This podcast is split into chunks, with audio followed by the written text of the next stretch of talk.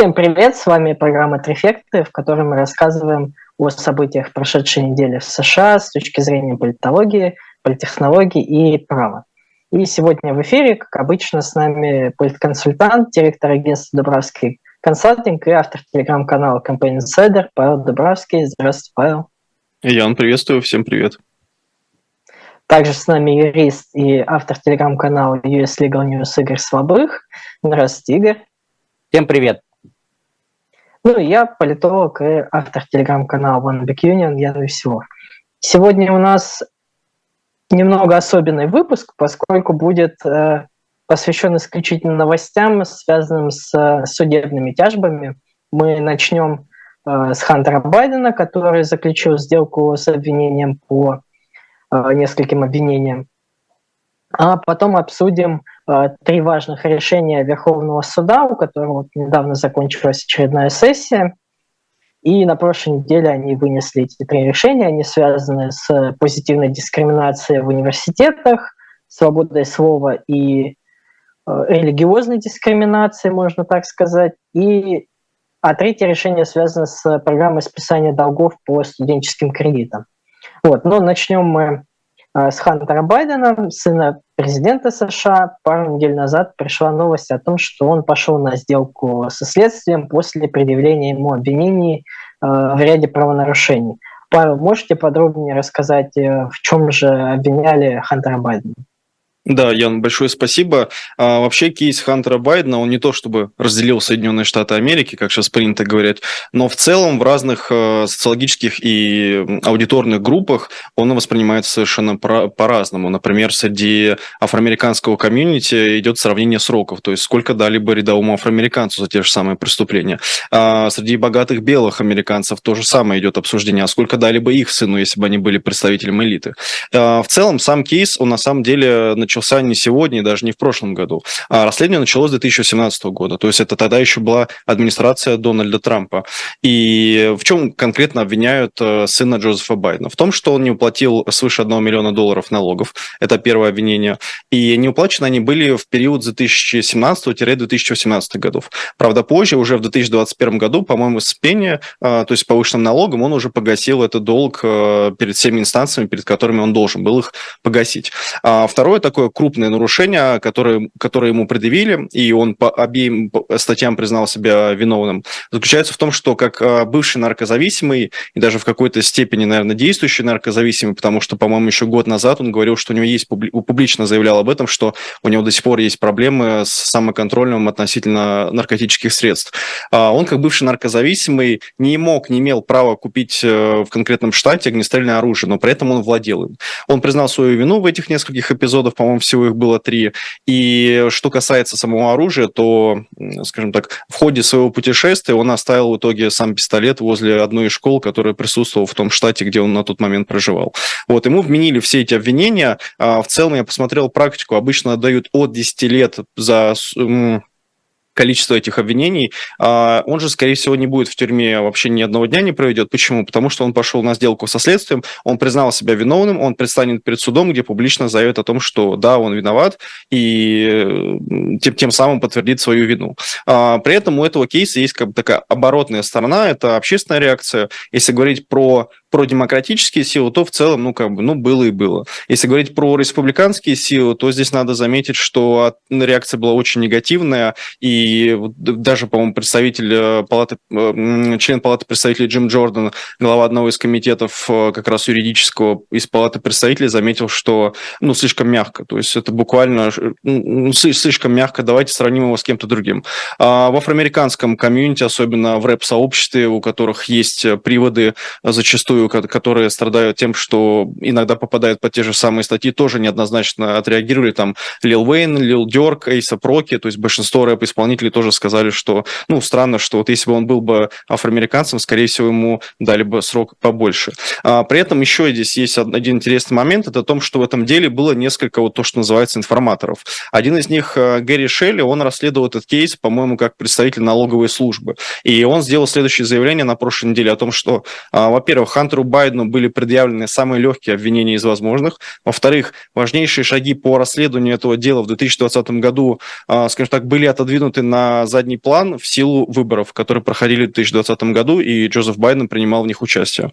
А, напомню, что Хантер Байден – это его сын. И третье, что прокуратура якобы, здесь нет пруфов, пока есть только заявления устные, якобы запретила следователям задавать вопросы о самом президенте Байдене в этом деле. То есть ни в коем случае нельзя было спрашивать про отца Хантера Байдена. Ну и в целом а, Гэри Шелли заявил, э, Шепли, извините, заявил о том, что ему мешали там на каждом шагу, пытались воспрепятствовать вообще правосудию, и что как только он пытался чуть-чуть докопаться до этого дела и предъявить там, ну не предъявить обвинение, найти э, какие-то доказательства для обвинения следующего, ему пытались в этом плане помешать мешать. На это генеральный прокурор Гарланд ответил, что все это неправда, никто никому не мешал, и это все на самом деле выдумки, и никаких доказательств этому нет. А в данный момент что сейчас происходит с этим кейсом? А, Хантер Байден признал себя виновным, по крайней мере в СМИ мы точно видели этому подтверждение. А, по реакции республиканцев э, она, она примерно следующая. Республиканцы в Палате представителей затребовали письменные показатели от всех э, следователей по этому делу, и они считают, что это дело было проведено под э, политическим давлением. Но не в сторону против э, Хантера Байдена, а наоборот, скорее в его сторону. Вот. При этом сам информатор, вот ключевой информатор, который сейчас везде по ТВ выступает, Гэри Шепли, он публично там готов буквально покаяться, и вот когда я посмотрел один из эфиров, почему он вообще об этом заявил, он сказал следующее, что ну так, помолчав э, драматически там минуту-две, он ответил, что, ну, знаете, я считаю, что как бы деньги налогоплательщиков должны быть э, расходованы, ну, пропорционально и правильно. Поэтому я решил рассказать об этом, потому что я вижу, что деньги пошли не туда. Вот в целом история примерно такая. Да, спасибо, Павел. Но насколько я понимаю, что прокурор, который был назначен еще Трампом для расследования э, дела Хантера Байдена, он тоже давал свои комментарии. Он сказал, что на него Минюст не оказывал никакого давления и никак его не ограничивал в его работе. То есть а это было принципиальное решение со стороны администрации Байдена не менять прокурора, потому что эти прокуроров подобного уровня их обычно меняют с, приход с приходом новой администрации, а этого менять именно не стали. Но республиканцы, да, действительно э, сказали, что Хантер получил такую как они говорят, sweetheart deal, то есть э, легко относительно отделался. И мы в следующем выпуске, наверное, более подробно обсудим то, что они говорят в рамках своего расследования в палате представителей. Вот, но на самом деле, вот я тоже смотрел, что э, эксперты такие в области права говорят, и они отмечают, что обвинения, связанные вот именно с неуплатой налога вовремя, предъявляют, собственно, довольно редко, и тем более тем, кто ранее не нарушал закон. И ну, есть пример такой известного фиксера тоже, советника Трампа Роджера Стоуна. А, у него тоже была задолженность в несколько миллионов долларов, но ему прокуратура вообще не стала предъявлять никакие обвинения. Там, собственно, не сошлись на том, что он эти деньги выплатил, как вот Хантер тоже сейчас выплатил, и как бы все на этом разошлись. Вот. А, что касается обвинения вот с незаконным хранением, то тоже оно не такое часто, именно федеральное, и, опять же, чаще всего уже судимым а, либо э, предъявляют подобное обвинение, либо если оружие используется в каком-то насильственном преступлении. Но тут есть еще забавная деталь, связанная с тем, что сама конституционность этой статьи Уголовного кодекса, она сейчас оспаривается, потому что Верховный суд э, не так давно в очередной раз принял решение в пользу более расширенной трактовки второй поправки, и Федеральный суд в Техасе вот э, в духе как раз вот этого решения решил, что запрет э, наркозависимым владеть оружием, он, собственно, противоречит второй поправке, нарушает Конституцию и вынес решение, что, собственно, это незаконно. Пока не очень понятно, дойдет ли до Верховного суда, но вот тоже интересно будет за этим наблюдать. Э, Игорь, вот вы как юрист, как можете прокомментировать э, дело Хантера Байдена? А, спасибо, Ян. Ну, я, во-первых, считаю, что еще пока рано говорить о том, а, что какая-то там а, мягкая сделка и так далее. В реальности, то есть из трех обвинений мы знаем, что одно обвинение, связанное с оружием, там действительно есть сделка. И логика, насколько я ее понимаю, у прокуратуры, почему прокуратура пошла, потому что как раз то, что вы, Ян, сказали про расширительное толкование второй поправки. Получается, что если Хантер Байден решит бороться, он начнет говорить о том, что там это вообще не конституционно, конституционная статья и так далее, а тут он признал вину, и все сошлись на том, что он будет, у него будет два года, но это даже не надзор, это он не должен совершать преступление в течение двух лет. Если он э, не будет совершать преступление в течение двух лет, то тогда э, будет считаться, что обвинение ему не предъявлялось. И это не то, чтобы э, история какая-то там вот там одна на миллион, и только для Хантера Байдена ее придумали. Нет, на самом деле э, такие сделки, они исчисляются сотнями, как минимум. Я пока так статистику подробно не искал, чуть-чуть только поискал. И э, почему, ну, сотни это все равно мало, да? Почему это мало? Потому что одно из требований этой программы это том, чтобы лицо, которое привлекается к ответственности, было несудимым. Поэтому, как только мы говорим о том, что вот там у кого-то были приводы, кого-то там за что-то там э, посадили, осудили и так далее, все, они не подходят для этой программы. Поэтому, безусловно, как бы в этом плане Хантер Байден, он оказался в выигрышной ситуации. Но прокуратура, тем не менее, сочла, что э, прокуратуре выгоднее действительно заключить это соглашение, э, нежели потом там бодаться в суде и что-то там доказывать. Это, это, это, это одно обвинение. Два других связаны с налогами. Э, Хантер Байден признал признал вину, а он заключил соглашение, но определять наказание будет все равно суд. Да? Суд он, ну, формально он, конечно, будет действовать в рамках этого соглашения. Опять же, мы не знаем, что там написано, сколько месяцев максимального срока или там без максимального срока. Мы, нам это все предстоит узнать. Поэтому давайте э, дождемся самого текста этого соглашения, э, дождемся, что суд скажет. Э, вот в июле, не помню точно какого числа, Хантер Байден должен предстать перед судом, э, так же, как это было с Трампом, да, то есть первое появление перед судом, он должен признать вину, подтвердить это соглашение, после чего суд назначит, скорее всего, дату, а, когда ему будет выноситься приговор, и мы не знаем, может, суд его посадит на 10 лет. Вот. И поэтому сейчас говорить о том, что у него там мягкое наказание, нету еще наказания. Поэтому говорить, а, говорить рано, давайте посмотрим, почитаем, как бы тем более, что, опять же, тут э, мы вот это, на это обратили внимание, что а, расследованием в отношении Хантера Байдена руководил прокурор Делавера, который назначался Трампом. И, собственно говоря, как Ян правильно сказал, а, Байден, когда пришел к власти, специально не стал менять этого прокурора для того, чтобы не было никаких упреков в том плане, что он пытается каким-то образом влиять на расследование. Поэтому посмотрим. А, Палата представителей проводит свое расследование этого расследования. Это тоже хорошо, потому что они вызовут, э, ну вот у нас есть, получается, вот этот вот whistleblower, который рассказывает о нарушениях. Часть из этой информации прокурор Делавера опроверг, а, допросят свидетелей, опять же, будет какой-то отчет, получим информацию, будем, будем, будем вам обо всем рассказывать.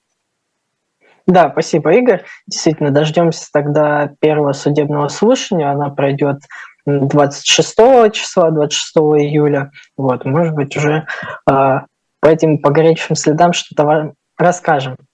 Вот, перейдем к следующей теме, такой, наверное, самой горячей теме э, последней недели. Это решение Верховного суда в деле о так называемой позитивной дискриминации в университетах. Э, сразу в двух делах Верховный суд постановил, что американские университеты больше не могут учитывать расу абитуриентов при принятии решения об их зачислений на обучение. Игорь, можете подробнее рассказать об этом деле, какие аргументы были сторон, э, почему суд пришел к такому выводу? Да, Ян, спасибо. А, я так схематично покажу. То есть а, у нас получается, что ответчиками выступали два университета. Это Гарвард и университет Северной Каролины. Э, Каролины. А истцом выступала организация, которая называется Students for Fair Admission, то есть студенты за справедливый доступ к образованию. И суть спора была следующая, что университеты при приеме, они дополнительные какие-то баллы начисляли за то, что э, кандидат студента, абитуриент, э, имел черный цвет кожи. И э, истец сказал о том, что нет, подождите, у нас же равенство, да, и как бы как, как это, почему вы за цвет кожи э, начисляете дополнительные баллы, получается, что это какая-то дискриминация людей с другим цветом кожи, и это, собственно говоря, незаконно. Вот. А Соответственно, э, был подан иск, а все инстанции в иске отказали, но Верховный суд э, поменял отменил все решения и, наоборот, иск удовлетворив, по сути дела, прекратив вот эту вот практику позитивной дискриминации, которая, ну, около там 50 лет, наверное, она существовала. Значит, я сразу хочу сказать, что у многих зрителей немножко неправильное понимание процесса принятия в вузы. То есть это не то, что приходит там белый студент, черный студент, и все смотрят и говорят, о, там ты белый студент, мы тебя брать не будем, мы вот черного студента возьмем. На самом деле все не так. В решении достаточно подробно описывается процесс поступления в каждый из университетов. То есть в Гарварде, например, там целых три этапа. Первый этап – это когда заявку э, студента рассматривают специальные, э, специальные люди, и они дают оценку по шести категориям этого студента. Это его оценки в школе, это внешкольные активности, спортивные достижения, это поддержка школы, персональные характеристики и какая-то там общая, общая оценка этого человека. То есть даже если ты э, чернокожий, но у тебя плохие оценки, у тебя э, нет спортивных достижений, ты не занимаешься какими-то внешкольными активностями, тебе сам по себе цвет кожи, он не поможет поступить, потому что это только маленькая часть в оценке э, твоих, твоей кандидатуры. Э, это получается, что первый этап. На первом этапе, да, цвет кожи оценивается, и действительно он может дать какое-то какое-то преимущество, но не так, что как бы мы сначала, значит, э, будем рассматривать черных кандидатов, потом белых кандидатов. Э, это просто какое-то преимущество дополнительное, но это одно из преимуществ. На втором этапе в Гарварде, получается, собирается подкомитет, который, значит, он там разделен по географическому признаку, подкомитет рассматривает каждую кандидатуру, которая прошла первый этап. На втором этапе уже собирается весь комитет, а, там порядка, по 40, что ли, человек, которые а, отбирают, то есть большинство голосует, и вот они голосуют за кандидата, и если кандидат набирает большинство, то он проходит. При этом на третьем этапе отбор вообще вообще он то, что называется color blinded, то есть э, цвет кожи, раса там не имеет никакого э, значения. Примерно то же самое проходит и в университете Северной Каролины, то есть опять же не нужно думать, что если у тебя черная, черный цвет кожи, все, ты уже поступил и как бы для этого отодвинут всех. У тебя все равно должны быть заслуги, ты все равно должен э, быть э, очень хорошим кандидатом. Значит, э, собственно говоря, почему суд решил отменить э, эту практику? Значит, в в Конституции, есть поправка к Конституции 14, которая а, говорит о том, что, ну, грубо говоря, все равны перед законом. И когда а, признавали сегрегацию незаконной, то как раз суд тот же самый Верховный суд США ссылался на эту статью и говорил о том, что, ребята, как бы у нас в Конституции не написано ничего, что там белые лучше, черные хуже, все должны быть одинаковые. Ну, а если, соответственно, все должны быть одинаковы, это значит, что в любой ситуации дискриминации быть не должно.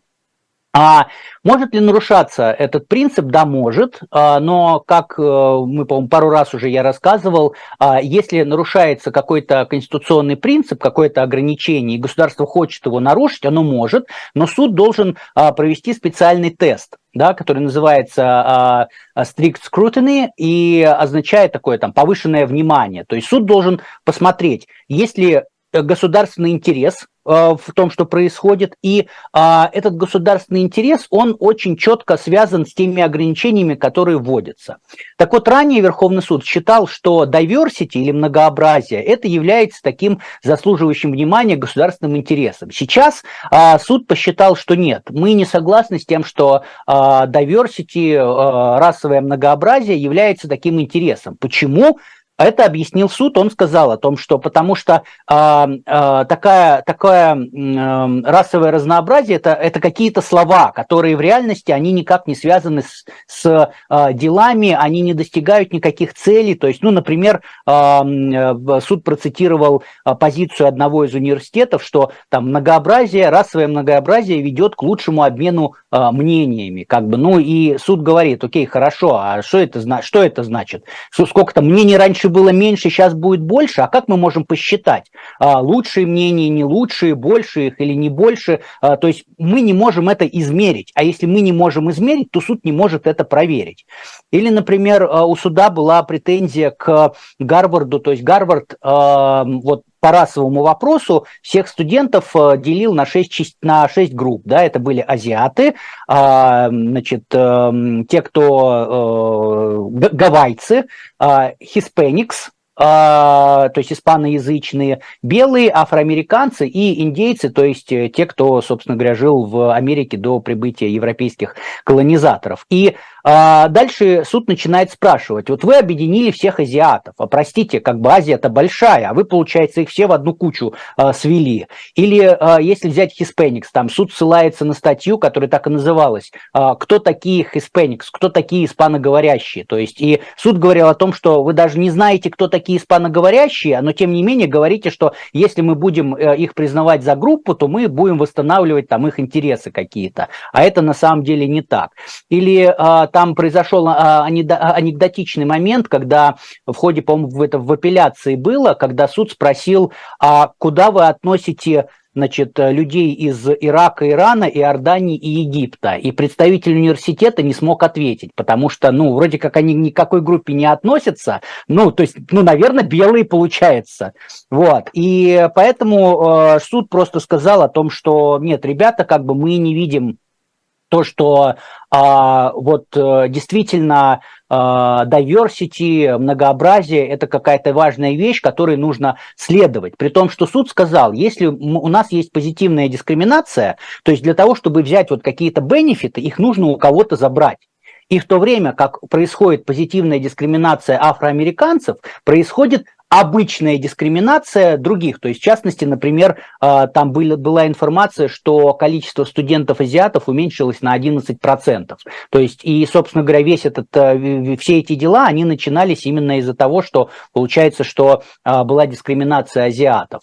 А не, об, не обошел суд вниманием и то, что а, в деле Грутер в 2003 году суд, старый еще состав Верховного суда, сказал, что вот позитивная дискриминация должна длиться там примерно 25 лет.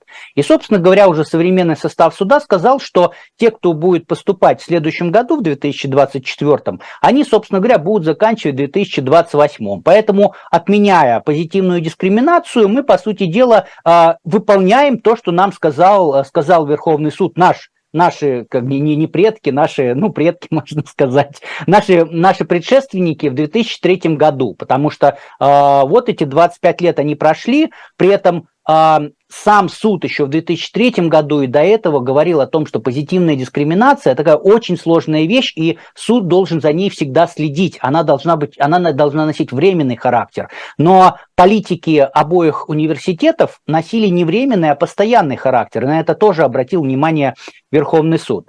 В итоге э, позитивная дискриминация признана неконституционной, но суд сказал, это отдельно э, было написано абзац в самом конце о том, что при этом раса может учитываться, но не как сама по себе, которая дает плюс чему-то, а если студент объяснит, каким образом его преодоление трудностей, возможно, связанных с расой, а может быть и не с расой, помогло ему э, стать тем, кем он есть, и э, как бы покажет университету, что теперь он будет очень хорошо учиться. И если вот э, такое, такой студент может довод привести, пусть приводит, и тогда университет совершенно вправе этот довод учесть. Да, спасибо большое, Игорь.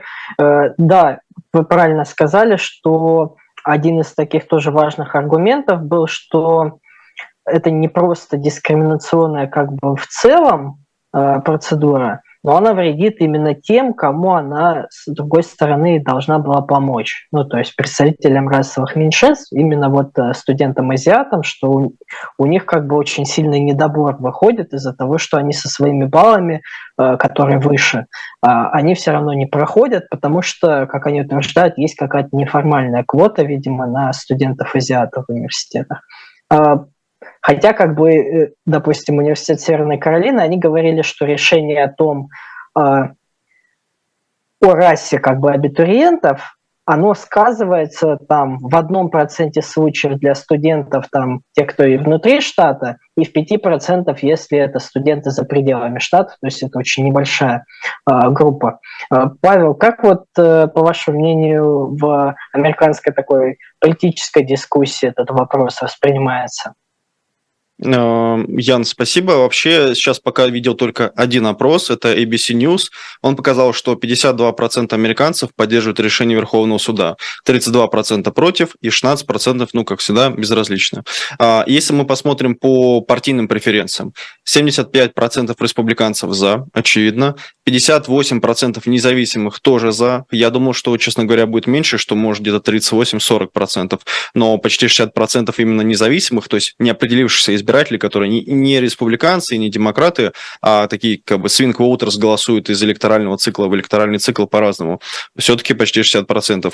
И, ну, очевидно, демократы 26%. То есть мы видим, что внутри именно демократического стана э, это такой ключевой вопрос, и демократические сторонники, вот именно демократической партии, восприняли очень негативно это решение. И я видел там реакцию Аказии Кортес и вот таких э, видных, э, можно сказать, прогрессивных демократов с немножким таким левым уклоном, э, но они были прямо раздосадованы, честно говоря, очень негативно все это восприняли, по-моему, все три решения Верховного суда. Но я здесь хотел бы, наверное, даже такую небольшую заметку дать не только с точки зрения там технологической или там политологической, а еще с точки зрения двух мнений, которые были по этому решению. Это мнение Джексона, судьи Джексон и судьи Томас. Почему?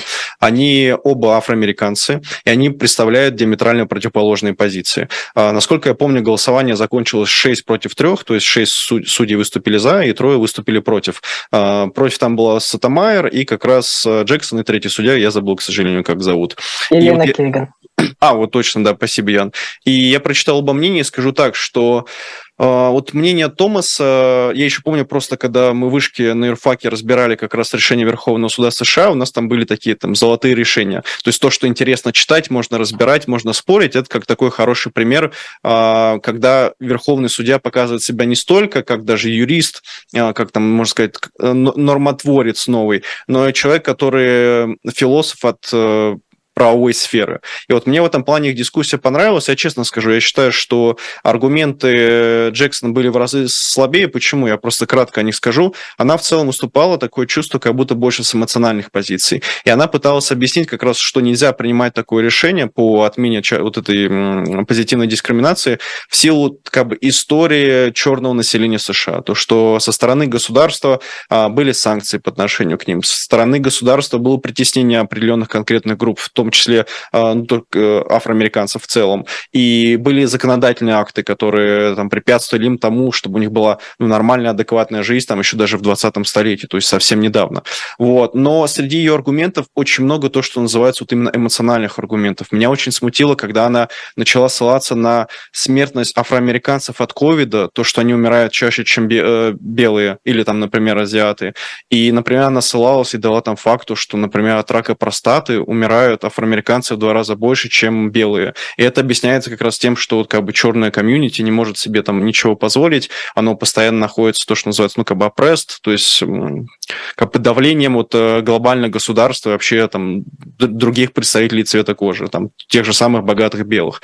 И на это ей Томас э, ответил, что, ну, смотрите, как бы, окей, все эти аргументы понятны, они больше звучат как эмоциональные, но давайте глобально посмотрим, а можно ли как бы расизм излечить расизм. Вот он в конце так написал в своем решении, что расизм просто не может быть отменен другим расизмом. И вот мне понравилась именно сама дискуссия, как они совершенно по-разному, будучи, скажем так, выходцы из одного комьюнити, ну, как минимум по социальному происхождению, скорее всего. Возможно, что по там, экономическому они там в разных стратах представлены, тут точно не скажу. Но как минимум вот у них одна группа, по которой по которой их можно идентифицировать. И как они по-разному совершенно смотрят на эту проблему, какие аргументы они э, подбирают. Вот мне кажется, что именно эти решения, их можно, и мнение, особое мнение по вот этому решению, их прям можно как такие золотые цитаты брать и изучить. И я вот очень советую нашим читателям и слушателям отдельно посмотреть их. Они легко переводятся в Гугле, и доступным, понятным языком написано. Плюс там есть упоминание других кейсов.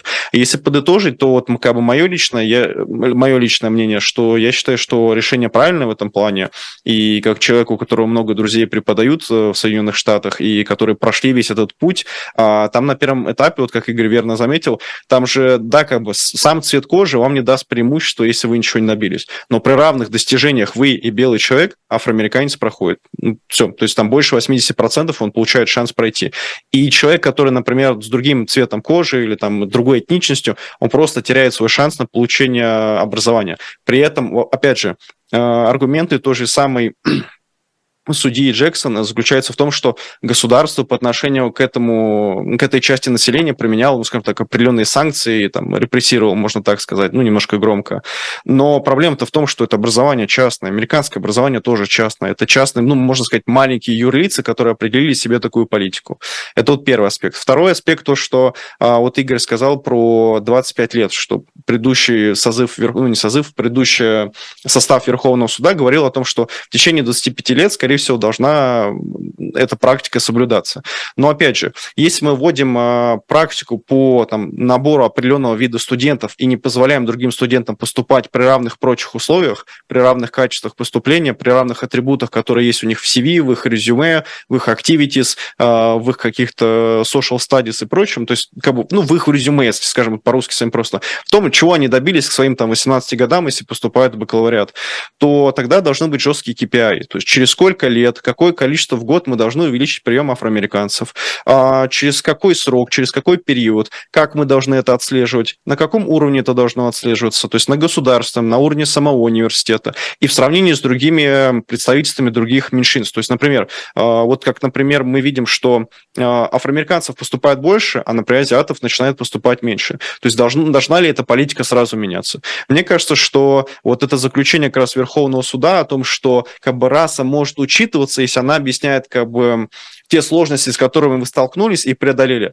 Мне кажется, что университеты все равно оставят тут, тут критерий, но просто они будут его использовать в эссе, например, потому что при поступлении вы должны написать как бы мотивационное письмо, либо эссе, а, оно бывает двух видов, как бы развернутое, где вы там пишете, например, еще ваши научные интересы, там, это тезис, а, и краткое, то есть на одну-две странички о том, кто вы, чего вы добились, и как, как университет вам поможет, и какая у вас социальная миссия есть. И вот мне кажется, что университеты, они как раз-таки оставят вот именно вот этот критерий, просто засунут его в эссе, а, либо куда-то еще, либо, например, при собеседовании, потому что бакалавриат, там тоже присутствует собеседование, и вы можете это использовать как, э, не знаю, как Фрэнсис Нгану вот в UFC попал в свое время, вот он объяснял, что он всегда стремился туда. Ну, как бы такая, такое сравнение. И просто совсем чуть заключение скажу, что республиканцы празднуют победу, а, Трамп и Майк Пенс записали себе это как личную победу, что они добились этого. Почему? Потому что они назначали судьи Верховного суда, предыдущих трех, по-моему, как раз за uh, срок Дональда Трампа. Троих, по-моему, назначили. И также мне понравилась очень реакция Джозефа Байдена, который сказал, что мы не будем э, политизировать этот вопрос, э, что я не буду увеличивать количество судей или вообще бороться за реформу Верховного суда. Пусть все остается так, как есть, мы будем как, бороться другими средствами. Я с этим решением полностью не согласен, но Верховный суд мы не будем трогать. И в этом плане мне очень понравилось, потому что есть параллельный кейс, это Бразилия, где бывшего президента сейчас приговорили к тому, что он не может избираться больше в силу того, что он там якобы что-то нарушил. А, хотя доказательств никаких представлено не было, один из судей был буквально его личный враг.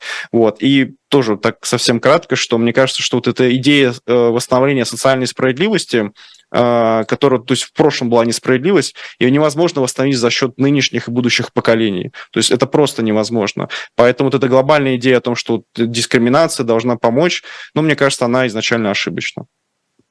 Спасибо. Да, спасибо, Павел. А, тут еще интересно, да, что и судья Джексон, и судья Томас, они, по сути, оба бенефициары позитивной дискриминации, потому что они учились как раз в элитных а, а, учебных заведениях. Томас учился в Еле, Джексон, не помню, по-моему, в Гарварде училась. В Гарварде. Вот.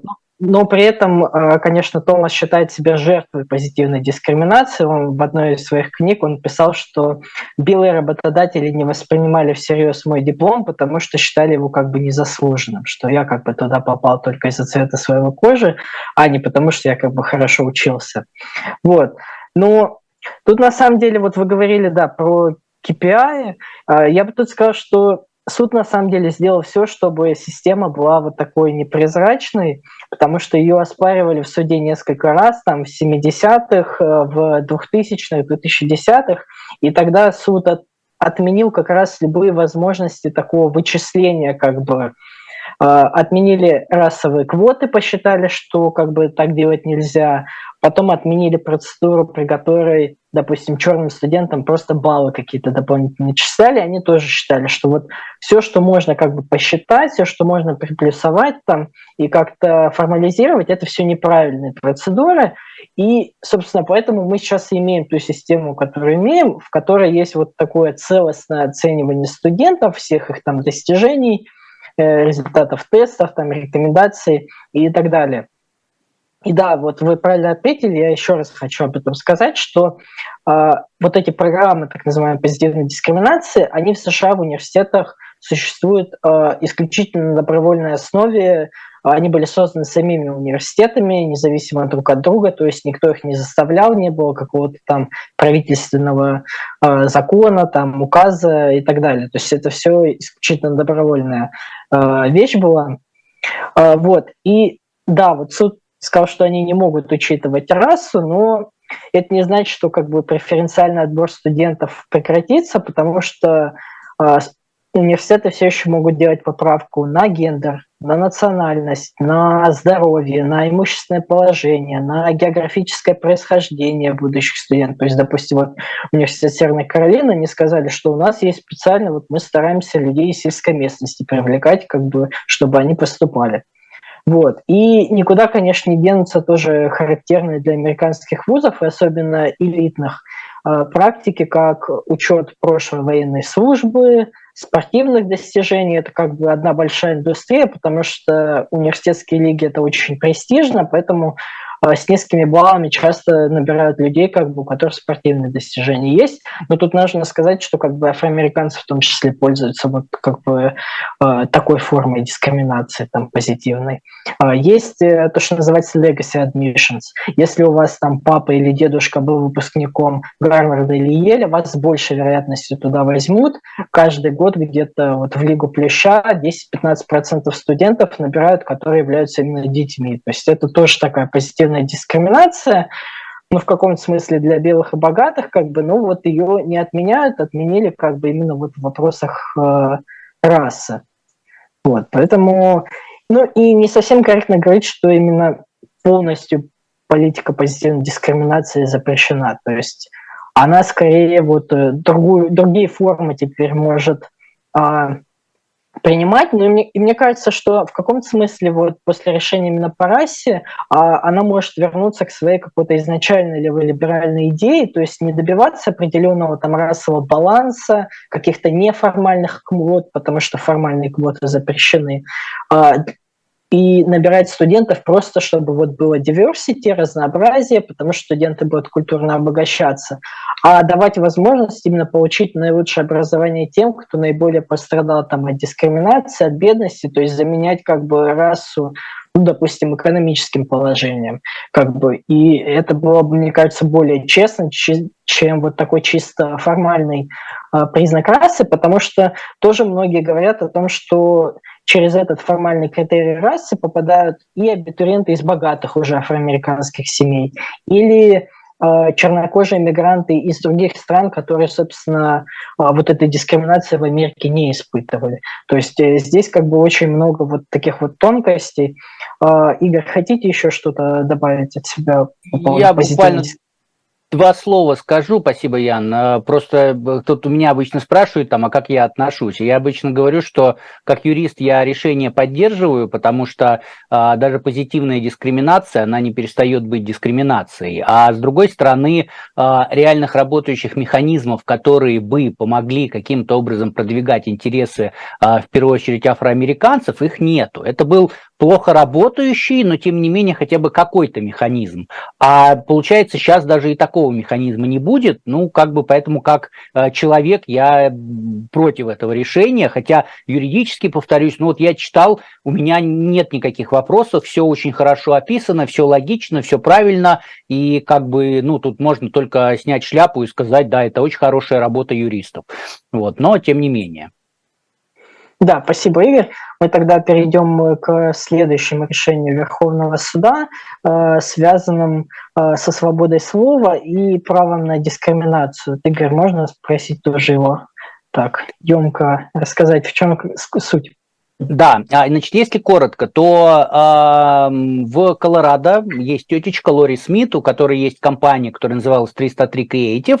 А эта компания занималась всякими разными маркетинговыми материалами, и а, в какой-то момент а, мисс Смит решила, что а дай-ка я еще буду делать сайты для а, свадеб. Да? То есть что такое сайт для свадьбы? Это когда люди собираются пожениться, а в Америке это планируется там сразу года за два, за три, а, это задолго, и поэтому, значит, создается сайт, и на этом сайте информация о том, значит, вот про брачующихся, не побоюсь этого слова, а, значит, а, их история встречи, их фотографии, их какие-то личные истории, а, место, естественно, время, там всякие условия типа там требования к одежде и так далее. То есть и вот этот сайт рассказывает, по сути дела, только об одном о свадьбе. И вот, значит, мисс Смит решила, что она пойдет в этот бизнес, но она э, христианка, и она испугалась ситуации, что к ней придет однополая пара, и ей придется сделать сайт для них. Но она как христианка, она считает, что брак возможен только между одной мужчиной и, одним же, и одной женщиной, и поэтому однополая пара, если она для них будет делать сайт, это будет нарушать ее такие религиозные, э, религиозные верования.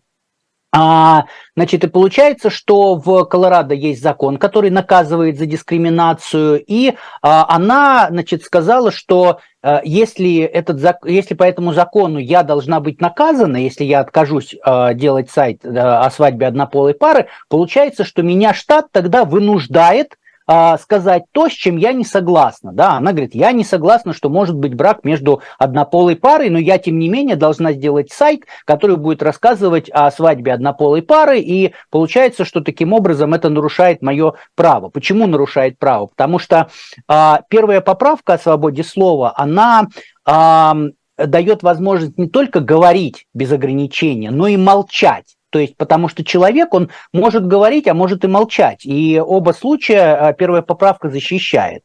И тут нужно еще понимать, что речь, да, первая поправка, она а, занимает freedom of speech, она говорит про речь, speech.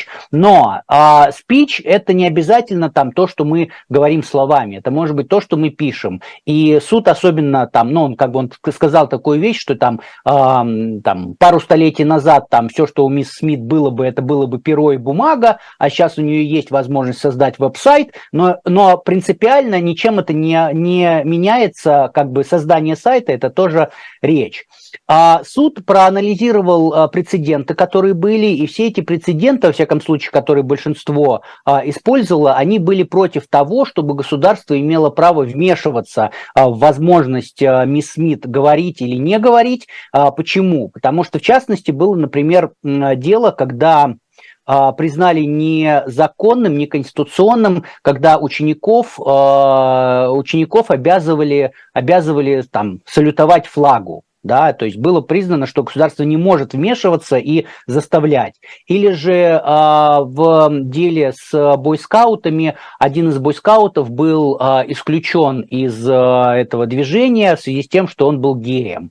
И когда этот исключенный э, бывший, бывший э, бойскаут подал в суд, то суд в итоге сказал, что нет, ребят, мы как бы мы не можем обязать бойскаутов а, значит, принимать того, кого они не хотят, потому что тогда получается, что государство будет само нарушать первую поправку и а, влиять на организацию и говорить там вот этого принимай, вот этого не принимай.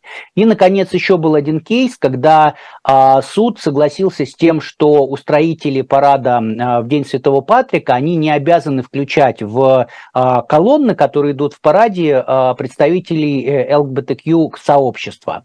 А, опять же, потому что государство не может а, вынудить кого-то произносить какую-то речь, речь, ну и в данном случае парад тоже считался речью. То есть, иными словами, государство не может принудить граждан к речи, а, и если СМИТ будет нести ответственность за то, что она откажется обслуживать однополую пару, это означает, что государство будет ее принуждать э, к тому, чтобы однополую пару обслуживать, а это противоречит ее религиозным, религиозным воззрениям. И таким образом суд пришел к выводу о том, что нельзя заставлять э, мисс Смит обслуживать однополую пару, даже несмотря на то, что нельзя дискриминировать людей по признаку э, сексуальной ориентации. Ну, то есть, как суд поменял ситуацию и привел другой пример, он сказал, что представьте себе, что а, если сайты создает э, гей, и к нему пришли заказчики из э, какого-нибудь общественного движения, которое выступает против геев, и заказала ему, а сделай-ка нам сайт, где будет написано, какие геи плохие, почему они плохие и так далее. То есть это как раз та ситуация, когда он будет вынужден пойти против своих убеждений и а, против, по сути дела, себя, а, только потому, что государство ему скажет, иначе мы тебя накажем. Ну вот, поэтому, собственно говоря, сейчас, как сказала а, Соня Сотомайор, впервые в истории суда государство выписало, использовало первую поправку как лицензию для дискриминации. Ну, тем не менее, как бы решение есть, посмотрим, как оно будет применяться. Да, спасибо большое, Игорь. Э, Павел, хотите еще добавить что-то по поводу этого решения? Ну, я совсем кратко. Вот, э, вот эти два решения Верховного суда, вот как раз про дискриминацию, Тут видите, какой вопрос. Ну вот, ну, что, значит дискриминация? Если а, она не хочет сделать этот сайт буквально по своим убеждениям. С точки зрения там э, Библии она может не признавать, она верит в это, она считает, что это ее ценности, она живет в этих ценностях, ее образ подвержен этим ценностям. Это же, ну, то есть я не очень понимаю, почему здесь именно термин дискриминации, что она может это просто отказ от услуги. То есть, ну, я бы сказал, что здесь вообще вот вопрос вот именно этого решения и конфликт этого вокруг вообще этой ситуации, он в том, что есть как бы две диаметрально противоположные ценности, то есть, и они взаимоисключающие. То есть, я думаю, что а, пример там с ЛГБТ-сообществом, которое тоже не хотело бы делать какой-то христианский сайт, просто в силу того, что а, там могут быть тезисы, которым не понравятся элементарно, это будет противоречить их ценностям, их идеям и убеждениям, вообще образу жизни. Я бы не сказал, наверное, что здесь это это дискриминация. Я бы сказал, что здесь, ну, как всегда, вот такое проблема как бы на ассоциацию, проблема на, как бы, ну, буквально на свободу слова. Я не могу сказать, что однозначно я там поддерживаю, не поддерживаю. Мне кажется, что интересный кейс, мне интереснее, как он разрешится. По крайней мере, один из главных героев клана Сопрано, который играл Криса Малтисанти, сказал, что тогда вот это решение позволяет ему сейчас дискриминировать э, гомофобов. Вот, по-моему, так он это сказал. И мне интересно посмотреть, как это будет реализовано. То есть он же буквально может отказать. Как бы в целом это же вопрос частной дискриминации. Если мы вот все-таки используем термин дискриминации, ну да, человек, который оказывает услуги, может отказывать кому хочет. Все, государство не может в это вмешиваться. То есть, мне кажется, здесь вывод простой. Да, спасибо, Павел. Тут проблема в том, что как бы за всеми этими разговорами всегда вот как бы за плечами стоит как бы фигура такая расовой сегрегации в США, как бы, а, потому что как бы очень а, такая как бы шокирующая вещь, потому что она же тоже вроде как бы э, обосновывалась как право на частную дискриминацию, то есть как бы люди могут не хотят, чтобы как бы афроамериканцы заходи, посещали как бы какие-то учреждения, как бы и вот отказывали ну по крайней мере в случае частных учреждений. Вот понятно, что здесь дело немножко другое, потому что э, в отличие вот от э, старых дел, когда религиозные американцы они настаивали, что именно а, свобода вероисповедания дает им право на дискриминацию или там неподчинение законам, которые запрещают дискриминацию. В этот раз они пошли через а, свободу слова, именно как через то, что государство не может заставить их как бы произносить, либо не произносить то, с чем они не согласны. И в этом смысле, как бы, мне кажется, это, это более как бы такое талантливое и интересное направление. Вот. А во-вторых, конечно, забавно, что это в каком-то смысле немножко выдуманный кейс, э, Потому что если вспомнить известное дело с пекарем из Колорадо, вот, которого местные власти наказали за отказ продать свадебный торт а однополой паре, то здесь нет даже этого. То есть эта женщина не начала делать э, сайты э, для э, свадеб. Она их не начала делать. Э, она сказала только, что она хочет начать их делать, но она боится, что если она начнет, то тогда власти начнут как бы применять к ней какие-то санкции за отказ. Собственно, как бы никакого, никаких санкций не было, на которые она могла бы жаловаться. То есть здесь как бы именно ее только страх как бы возможных санкций. И другой забавный момент тоже был связан с тем, что она говорила, что Вообще к ней обращался один мужчина-гей насчет э, сайта для свадьбы. Вот она ему отказала. Она сказала, кто этот мужчина, и потом журналисты нашли этого мужчину, э, и оказалось, что, во-первых, он к ней не обращался никогда, а во-вторых, оказалось, что он э, женат что женат на женщине, а, а не на мужчине, и, собственно, он гетеросексуальной ориентации. Вот, поэтому в этом плане как бы иск довольно забавный, то есть многие либеральные критики, они отмечали, что как бы, собственно, вот он из ничего существует, как бы, то есть никто как бы не пострадал в этом кейсе, но как бы решение было принято.